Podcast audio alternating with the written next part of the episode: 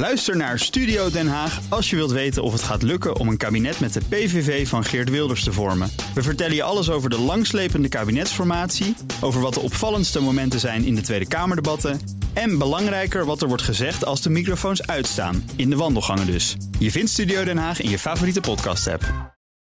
De column van Paul Lasseur. Het lobbyverbod voor bewindspersonen is opnieuw een waardeloze en schijnheilige symboolmaatregel gebleken, die nooit had mogen worden ingevoerd 3,5 jaar geleden. Daarom blijf ik zeggen dat die moet worden afgeschaft. Cora van Nieuwenhuizen maakte deze week haar vertrek bekend als demissionair minister om het nieuwe opperhoofd te worden van de Nederlandse energielobby. Van mijlenver kon je de Pavlov-reactie van pers en parlement zien aankomen. Schuimbekkend werd er schande van gesproken. Terwijl met die baan eigenlijk niets mis is. Het is een mooie positie, waarmee ik mevrouw van Nieuwenhuizen van harte geluk wens. Zolang ze die onzalige plannen voor Lelystad Airport maar meeneemt in haar politieke graf. Het lobbyverbod is bedoeld om te voorkomen dat ministers en staatssecretarissen na afloop van hun bewindsperiode direct aan de slag gaan als lobbyist voor het bedrijfsleven. Maar de maatregel faalt daarin schromelijk. Het is bij mijn weten nog nooit gelukt om een bewindspersoon die naar de dark side wilde oversteken tegen te houden. En gelukkig maar, want oud-bewindslieden zijn uitermate geschikt voor het lobbyvak.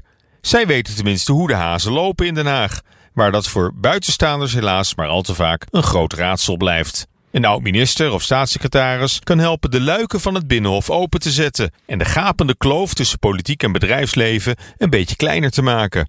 Ondernemers denken nu wel drie na voordat ze in de politiek stappen. Door de stroperigheid van de besluitvorming en alle verstikkende regeltjes. Zoals dit lobbyverbod, dat landsbestuurders en politici nodeloos beperkt in hun loopbaan na de politiek.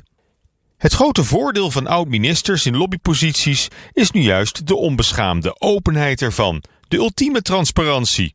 Voor de hele buitenwereld is volkomen duidelijk waar deze doorgewinterde professionals mee bezig zijn. Invloed uitoefenen. Door een uitgebreide kennis van het beleidsterrein, bijzondere ervaring op het departement en een wijdvertakt netwerk zijn zij voor alle stakeholders de ideale gesprekspartner. Het beroep van lobbyist heeft ten onrechte niet zo'n goede reputatie. Maar ze doen heel nuttig werk door het politieke proces te stroomlijnen. En het alternatief moeten we al helemaal niet willen. Het schimmige, ondergrondse circuit van de informele beïnvloeding en vriendjespolitiek. Een effectieve dialoog tussen politiek en samenleving dient maximaal te worden gestimuleerd, in plaats van onnodig belemmerd. Prettige maandag! Ook Harm Edens vind je in de BNR-app. Je kunt BNR Duurzaam niet alleen live luisteren in de app, maar ook terugluisteren als podcast, zoals al onze podcasts. En naast dat de BNR-app Breaking News meldt, houden we je ook op de hoogte van het laatste zakelijke nieuws. Download nu de gratis BNR-app en blijf scherp.